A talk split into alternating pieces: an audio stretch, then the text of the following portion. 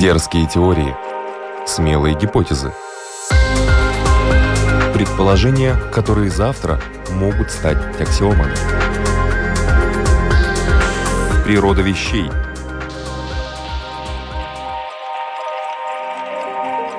Приветствую вас, любители узнавать новое об уже известном. Это программа «Природа вещей» и ее ведущая Людмила Бабинска.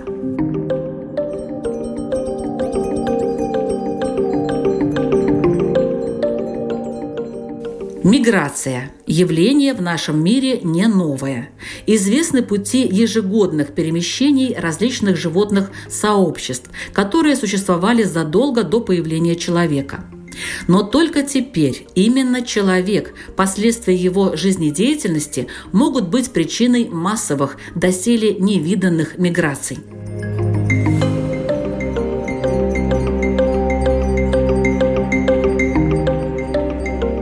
По прогнозам международных организаций, уже к середине этого века невыносимые условия жизни, природные катастрофы, отсутствие воды и пищи могут быть у 200 миллионов человек, и они двинутся. Только вот откуда и куда? Этими вопросами задались ученые, и сейчас активно их изучают. Доцент факультета географии и геоинформационных технологий Высшей школы экономики, научный журналист Юлия Кузнецова, надеюсь, ответит на некоторые из них. И мы узнаем природу климатической миграции. Добрый день, Юлия. Добрый день.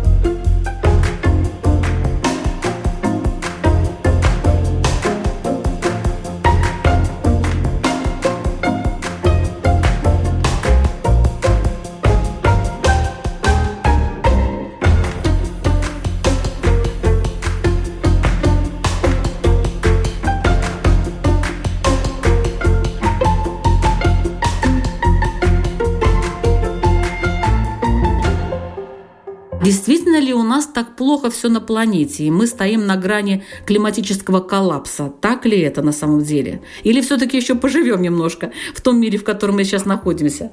Ну, мы, конечно, поживем в этом мире и долго еще поживем. Вопрос в том, в каких условиях. Глобальное изменение климата уже происходит, уже меняется активно вся природная система, в которую встроился человек.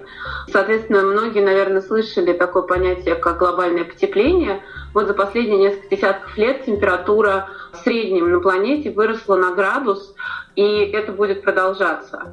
И, соответственно, вот этот градус, это кажется совсем маленькая какая-то штука, но она влияет на огромное количество других природных процессов, приводит к увеличению числа и магнитуды, силы разных катастроф природных, э, экстремальных событий, приводит к росту уровня мирового океана, к таянию ледников и прочим, прочим вещам. Именно поэтому Сейчас уже довольно много людей, особенно вот активистов, политиков, говорят не только об изменениях климата, но о климатическом кризисе, поскольку все это напрямую влияет на людей, и мы сейчас проживаем этот кризис. И вопрос, как мы будем на это реагировать, наша, конечно, задача очень важная — сократить свое участие вот в этих изменениях, сократить количество выбросов парниковых газов, и тогда у нас есть шанс удержаться вот в более-менее привычном нам мире. И причем времени у нас ну, буквально там несколько десятков лет в лучшем случае, потому что если мы не удержимся в пределах полутора или двух градусов, то изменения уже будут настолько крупные, настолько серьезные.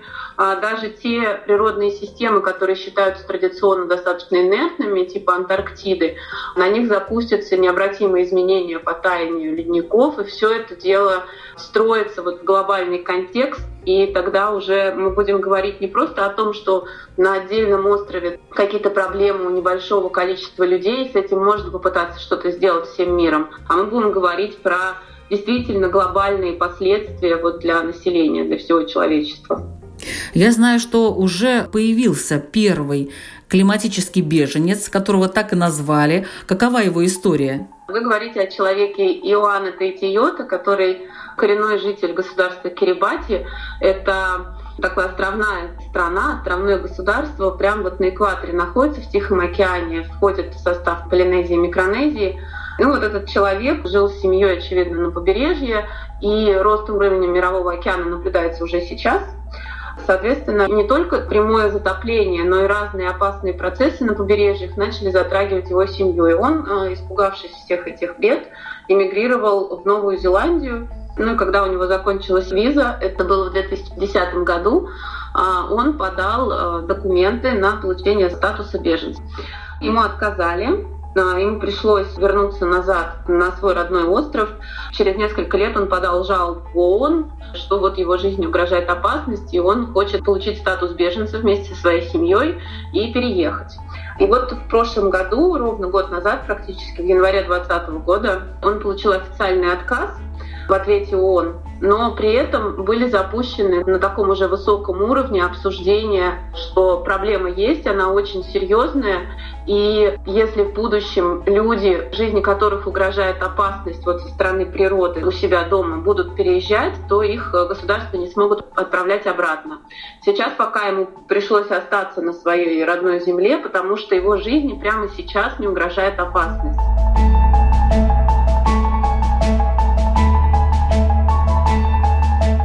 Сегодня в программе «Природа вещей» о климатических беженцах рассказывает научный журналист Юлия Кузнецова.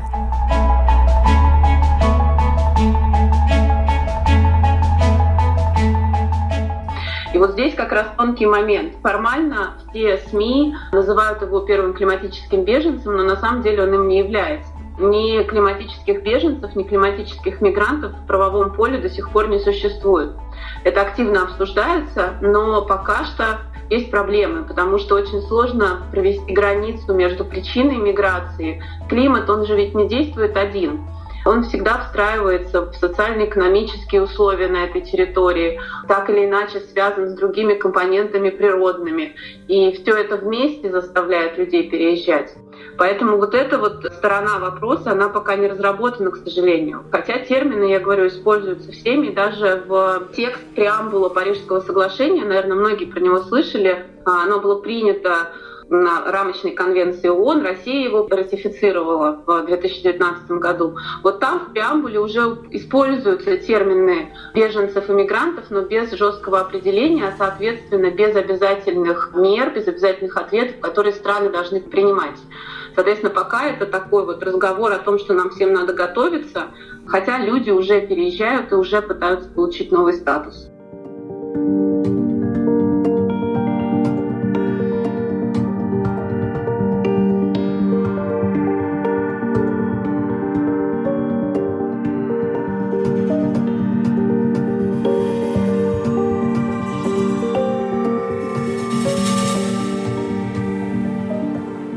каковы причины климатических миграций населения? Ну, вот я понимаю, что это, может быть, отсутствие воды. Для меня это самое такое основное. А что еще?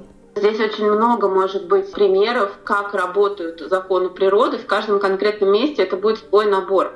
Климат меняется очень по-разному в разных регионах планеты, и температуры растут по-разному. Да? Если вот в мире это градус, то, например, в Арктике это и 3-4 градуса в отдельных регионах ну а на экваторе там поменьше.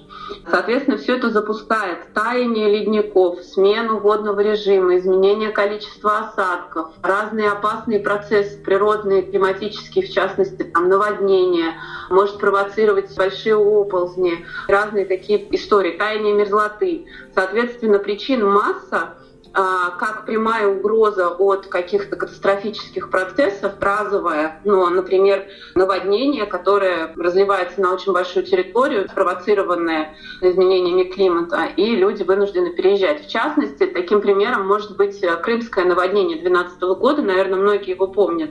Его уже ученые связали с изменениями климата. То есть сам процесс, вот это экстремальное количество осадков, которое выпало за несколько дней, оно связано с глобальным потеплением. Ну а дальше там не очень правильное, очевидно, строительство и жизнь на пойме реки, неточный расчет сооружений гидротехнических привели к вот такому серьезному событию. Люди переехали. Вот тут, кстати, вопрос, кем их считать? Мигрантами климатическими или жертвами просто опасного события? Ну и, соответственно, то, что вы сказали, вот эти долгосрочные эффекты. Например, дефицит водных ресурсов. В ряде районах уже остро стоит проблема. Дефицит продовольствия. Скажем, где-нибудь на побережье, где начинается засоление земель, и эти земли больше нельзя использовать для сельского хозяйства традиционного. Но вот эти все истории, они могут быть, я говорю, разными в разных регионах. А вот, допустим, если по континентам разделить, где самые опасные вот в этом плане зоны? Я бы не стала делить прям по континентам, потому что на каждом континенте есть побережье, есть засушливые области, и везде будет свой набор. Но очень часто, если посмотреть, например, на прогнозы да, международные по увеличению числа мигрантов, климатических мигрантов, называются тропическая Азия, вообще Азия, называется Латинская Америка, называются некоторые африканские страны. Наверное, это связано больше даже не только с тем, что там наиболее более активно проявляются изменения климата. Они везде проявляются своим набором. А с тем, что здесь люди наиболее уязвимы. Или очень высокая плотность населения в территориях, которые подвержены да, сильным изменениям. Или низкий уровень жизни, невозможность переехать легко. Какие-то такие истории. То есть это всегда комплексная такая вещь. Дерзкие теории, смелые гипотезы. Предположения, которые завтра могут стать аксиомами. Природа вещей. Программа обо всем, что нас окружает.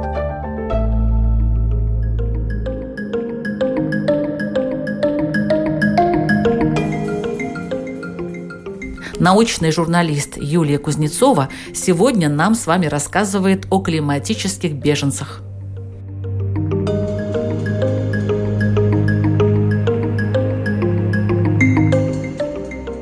Вы упоминали горные регионы. Там что происходит? Вроде бы воды там должно быть достаточно, как минимум. Перед горами там что-то можно выращивать. Есть э, мясо наверняка, там козы, овцы какие-то живут. То есть вот тут э, где может быть вот эта самая проблема?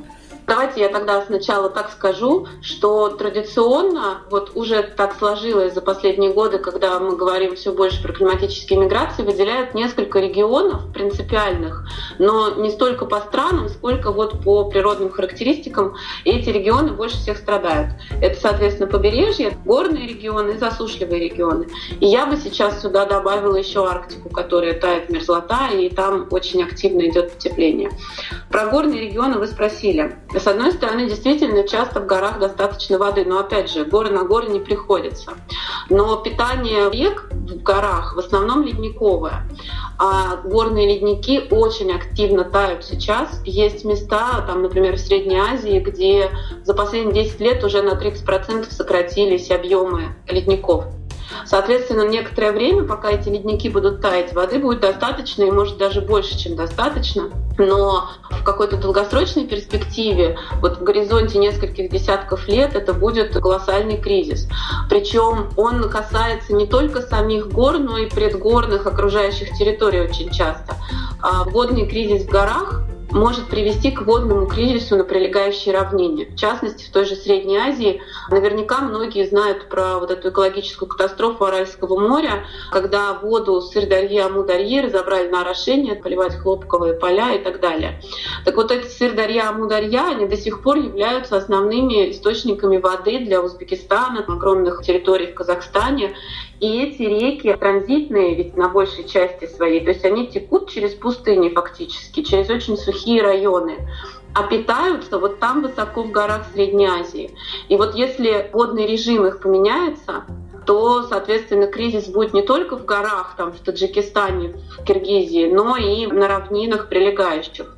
И, соответственно, этот регион, кстати, а, является уже сейчас таким, наверное, основным поставщиком мигрантов в Россию – и вот по всем прогнозам этот поток климатических уже мигрантов из стран Средней Азии в Россию и в Восточную Европу, он будет расти и расти в ближайшие несколько десятков лет.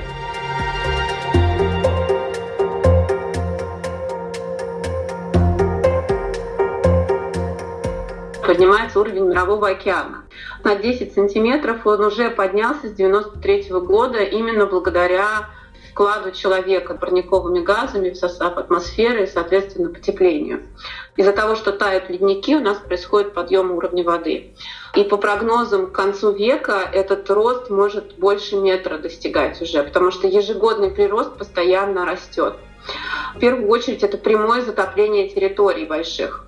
Вот эти все острова, в том числе Кирибати, родина первого беженца, и огромное количество других островных государств, вот всякие Мальдивы, Сейшелы, острова, атоллы разные в Тихом океане, все они будут испытывать серьезнейшие последствия, уже сейчас на самом деле испытывают.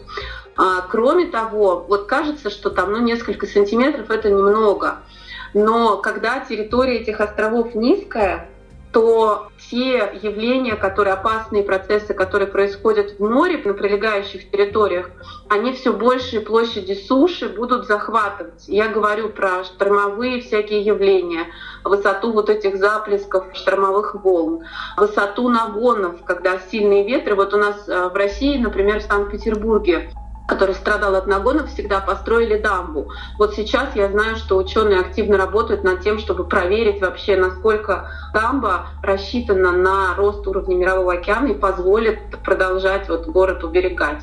Страны Прибалтики то же самое. Вот это все берега, которые будут испытывать все большее воздействие моря и опасных морских процессов. Не только рост уровня, но и вот этот эффект. Кроме того, там происходит засоление земель, то есть просто морские воды как бы внедряются в горизонты подземных вод. И уже сейчас есть проблемы серьезнейшие, даже, кстати, в развитых государствах, например, в Калифорнии, которая очень сухая сама по себе, там главные источники воды пресные, они все подземные и соленые воды морские внедряются вот в эти горизонты.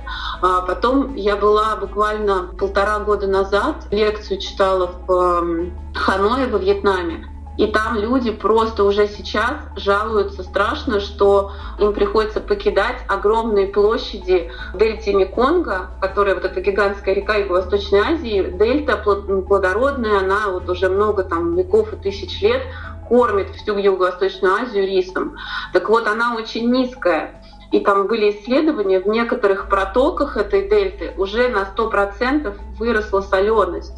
То же дело уже вот в ближайших лет, может быть, десятков лет, когда территория будет непригодна для сельского хозяйства. Свой набор процессов опасных, они уже проявляются активно, а будет только хуже, если мы ничего не будем делать с этим.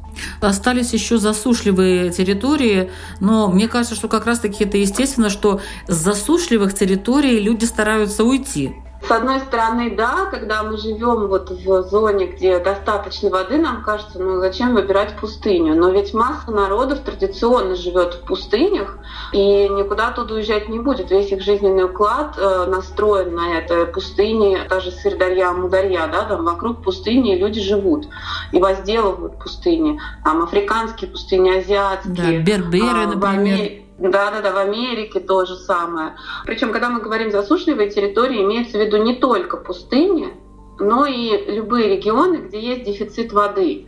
И разными путями эта проблема решается. Целом почти половина суши может считаться засушливой, так или иначе. То есть вот если вы посмотрите на физическую карту мира, то вы увидите, не на физическую, на карту растительности, вы увидите огромные площади пустынь, полупустынь, сухих степей, и там везде живут люди. И там несколько миллиардов человек. Если не половина населения земного шара, то уж там больше трети. Соответственно, все эти зоны ну, арена новых вот этих процессов, которые мы сейчас наблюдаем. Главным образом здесь уменьшается количество осадков, то есть засушливость, растает вот этот градус, увеличиваются риски экстремальных засух, когда несколько лет может вообще не быть воды, практически ничего не выпадать да, с неба. И, естественно, это приводит к даже конфликтам уже сейчас, и многие эти территории будут малопригодны для проживания. Если посмотреть просто вот оценки по разным странам, даже самая Африка, Ближний Восток, Средняя Азия, там будут колоссальные цифры. Снижение количества осадков там на 20, на 30, на 40 процентов в разных странах по-разному. Это не доли какие-то процентов, это реально много. Там в несколько раз э, за последние годы увеличивается вот этот риск засух и так далее. То есть это ну, серьезно серьезная, серьезная проблема. Природа вещей от малых до самых больших, от известных до самых загадочных, от простых до самых сложных. В подкасте и на Латвийском радио 4.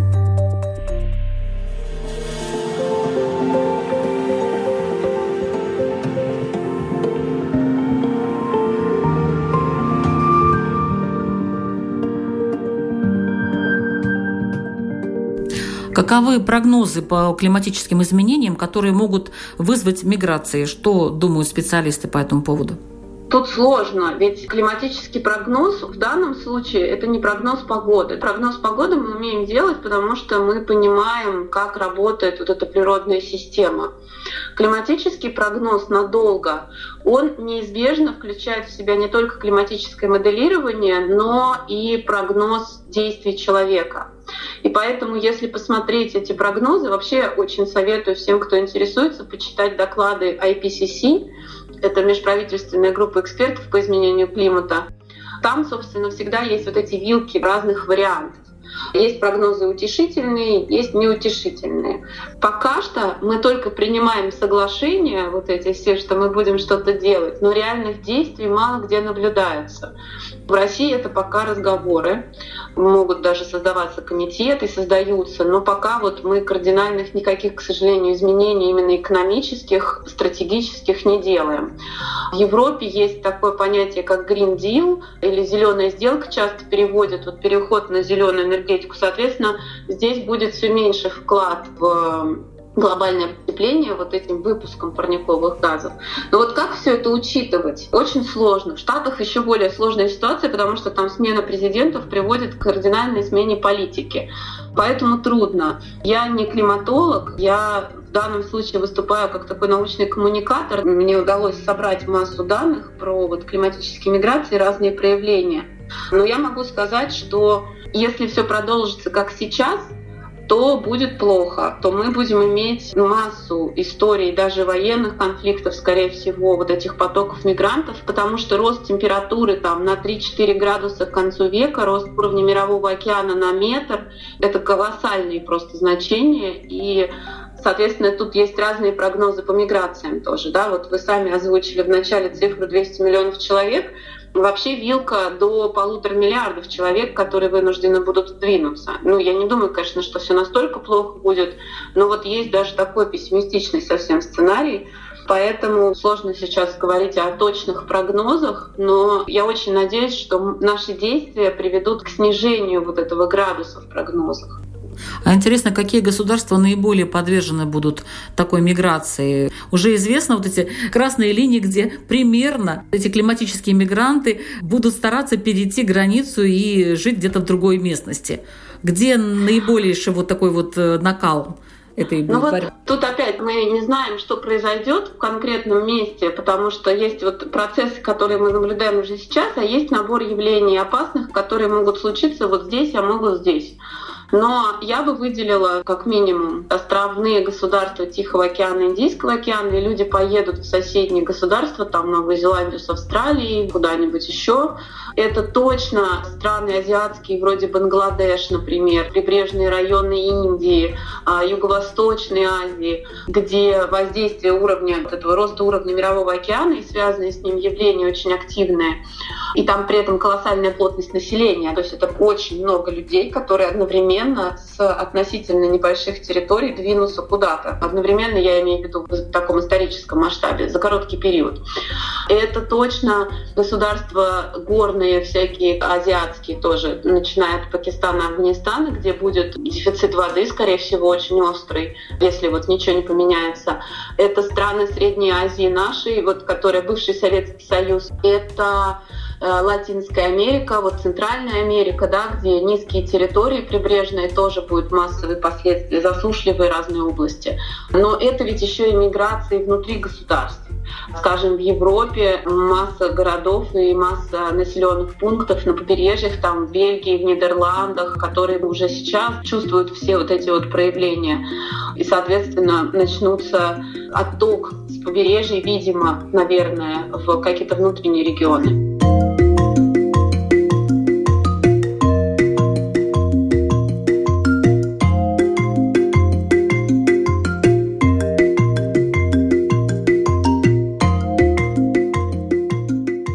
Это программа «Природа вещей», ведущая Людмила Вавинска, а сегодня у нас в гостях научный журналист Юлия Кузнецова, которая рассказывает о климатических беженцах. Отток внутренний, одно из последствий в горных районах, да, оно такое не настолько, может быть, критичное, не угрожающее жизни целых народов, но связанное с просто разрушением целых отраслей, в частности, туристической отрасли. Уже сейчас сотни курортов закрываются низкогорных, в каких-нибудь Альпах, как мы привыкли, что там Италия, Швейцария, Франция, супер такие успешные, развитые европейские государства по-разному, но в любом случае это не бедные страны, какие-нибудь развивающиеся совсем. И здесь тоже будут люди уезжать, переезжать. Даже США, да, вот мы говорили про Калифорнию, э, есть уже несколько деревень на Аляске, несколько небольших населенных пунктов, которые переехали. Вот они жили на самых низких побережьях, на таких островных барьерных косах, и они выбрали переехать, пока не поздно. Уже сейчас некоторые государства островные организуют фонды, чтобы потом помогать людям переезжать, например, в Мальдивы или тот же Кирибати, которого мы начали, они уже покупают земли на более высоких островах неподалеку, куда можно переселить своих жителей будет. Ну и плюс еще страны, где есть арктическая большая территория, где тает мерзлота. Мы про нее не поговорили. Там не так много людей живет, как там в Юго-Восточной Азии но последствия здесь будут тоже серьезные. И это огромные территории, занятые мерзлотой в России. Например, тут у нас 65% площади — это многолетние мерзлые породы, которые активно тают. И это, конечно, Канада и Аляска, США, где уже сейчас, я знаю, много работ ведется таких просветительских проектов, каких-то разработок по помощи местным жителям. То есть их обучают, как себя вести, подготавливают к этим процессам изменений климатических а, рассказывают, что у них здесь будет в связи с мерзлоты. То есть вот эти регионы, они тоже опасные, и очевидно оттуда будут уезжать люди. Но ведь там же земля остается, там же можно ее потом будет возделывать, например. В свое время же там и была растительность, насколько я знаю, вот ученые тоже находили различные признаки этой растительности довольно большой. Вы имеете в виду мерзлоту, да? Да, да, да. А, вот, а растает ну... мерзлота, не будет там оленей, зато можно будет хлеб выращивать, например это не так все линейно. Действительно, в России довольно часто слышишь, ну, что, потепление классно, зато зима будет не такая холодная. На самом деле все не так просто. На мерзлоте и сейчас все растет прекрасно. 60% территории страны в мерзлоте. И на мерзлоте есть и леса, и тундры, и не надо представлять себе арктическую пустыню. Но когда она тает, во-первых, очень часто это такая заболоченная гигантская территория, которую очень трудно использовать. А, во-вторых, значит, вот то, что мы сказали про коренные народы, да, у них очевидным образом меняется уклад, потому что переезжать, особенно если это кочевники, какие-нибудь оленеводы, переезжать по заболоченным вот этим вот тягучим грунтам очень трудно и гонять стада. Но это ведь не только про них. У нас в Арктике есть города, ну, у нас, я имею в виду, у мира, и в Канаде, и в России. И эти города стоят на сваях, стоят специальным инженерным образом построенные, а когда тает под ними мерзлота, то устойчивость конструкции под большим риском.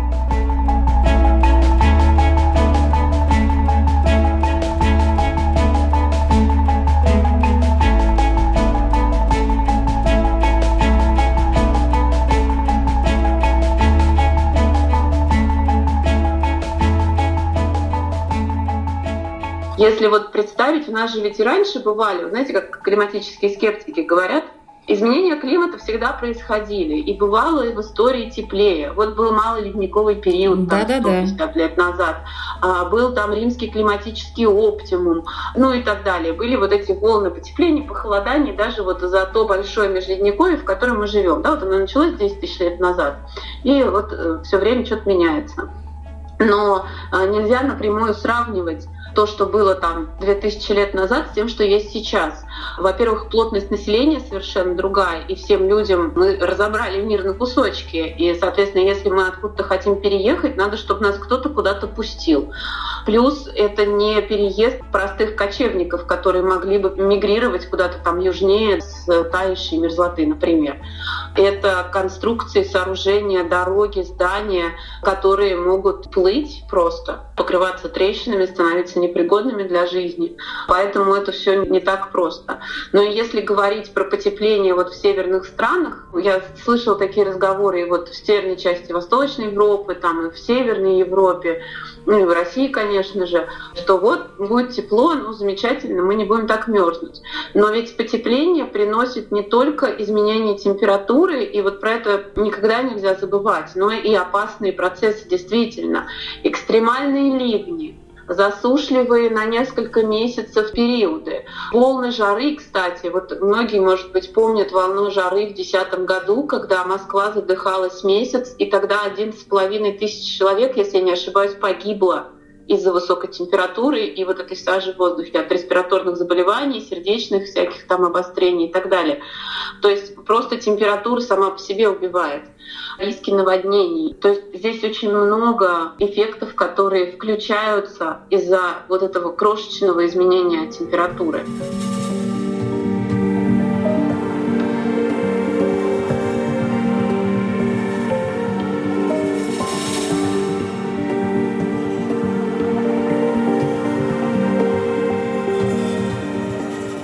Но готовы ли государство вообще к этим процессам? Э, насколько я поняла, вы сказали, что не особо готовятся, как-то считают, что это будет не скоро. Или все-таки есть государства, которые серьезно к этому относятся? Я, конечно, не политолог, я бы не стала сильно углубляться в эту тему, но неизбежно, когда занимаешься вот климатической повесткой, тут я могу просто свое мнение да, озвучить. Мне кажется, что э, в целом как бы осознание важности этой проблемы, вот этого кризиса климатического, оно нарастает. И сейчас уже абсолютное большинство стран подписали Парижское соглашение, реально признают, что есть проблема. Просто во многих странах есть проблемы, которые кажутся более актуальными в моменте. Люди, которые принимают решения, наверное, не всегда осознают, что э, разговор о том, что ну, у нас еще есть время, потом что-нибудь сделаем, он просто увеличивает проблемы нам в будущем. Соответственно, здесь тонкий момент. Я бы не сказала, что страны не готовы. Я бы сказала, что люди все больше узнают жить население. Если поспрашивать, в России, кстати, больше половины, а вот я сейчас не помню на скидку цифру, но там сильно больше половины населения по опросам официальным осведомлены об изменениях климата и считают, что нужно что-то делать. В Европе эта цифра будет сильно больше. В США тоже она очень высокая. То есть население знает. А другой вопрос, как реагирует правительство и какие меры принимает. Поэтому мы пытаемся что-то делать, писать какие-то тексты, не только научные статьи, которые входят в научные журналы и доступны сообществу профессиональному, делиться тем, что происходит, чтобы все больше людей осознавало и пыталось что-то делать. А из тех стран, которые что-то уже делают, тут маленькие государства островные, которые уже сейчас страдают, они делают, они вот открывают фонды, покупают земли уже сейчас те страны, которые как-то реконструируют свою энергетическую систему, увеличивают долю зеленой энергетики, тоже процесс идет и во многих странах, особенно развитых. Тут, конечно, важен общий вклад. Мало, чтобы несколько европейских государств это сделало, нужно, чтобы что-то делали все. И в том числе, конечно, крупные государства вроде США, Китая, России. Но я надеюсь, что мы все-таки успеем.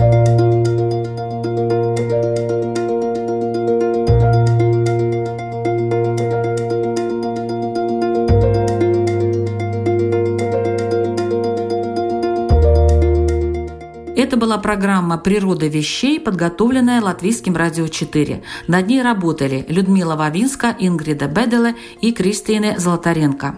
О природе климатической миграции мы говорили с доцентом факультета географии и геоинформационных технологий Высшей школы экономики, научным журналистом Юлией Кузнецовой. Большое спасибо, Юлия, за интересный и полезный, я думаю, для слушателей рассказ. Вам большое спасибо за приглашение. Другие выпуски программы «Природа вещей» вы можете послушать в подкастах и на страничке латвийского радио lr4.lv. Еще одна программа латвийского радио, которую я вам очень советую послушать – «Беседы о главном». В ней представители разных религий обсуждают вопросы, которые периодически встают перед каждым из нас. Послушайте, это интересно. И вообще, слушайте природу вещей и беседы о главном, и ваши знания о жизни будут всесторонними и разнообразными, потому что каждый вопрос в этих программах рассматривается и со стороны науки, и со стороны философии. А это здорово. До встречи.